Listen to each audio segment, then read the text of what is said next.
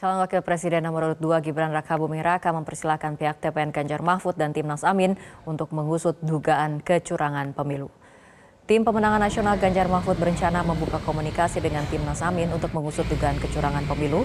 Menanggapi hal tersebut, calon presiden nomor urut 2 Gibran Raka Buming Raka mempersilahkan kedua kubu paslon 01 dan 03 untuk mengusut.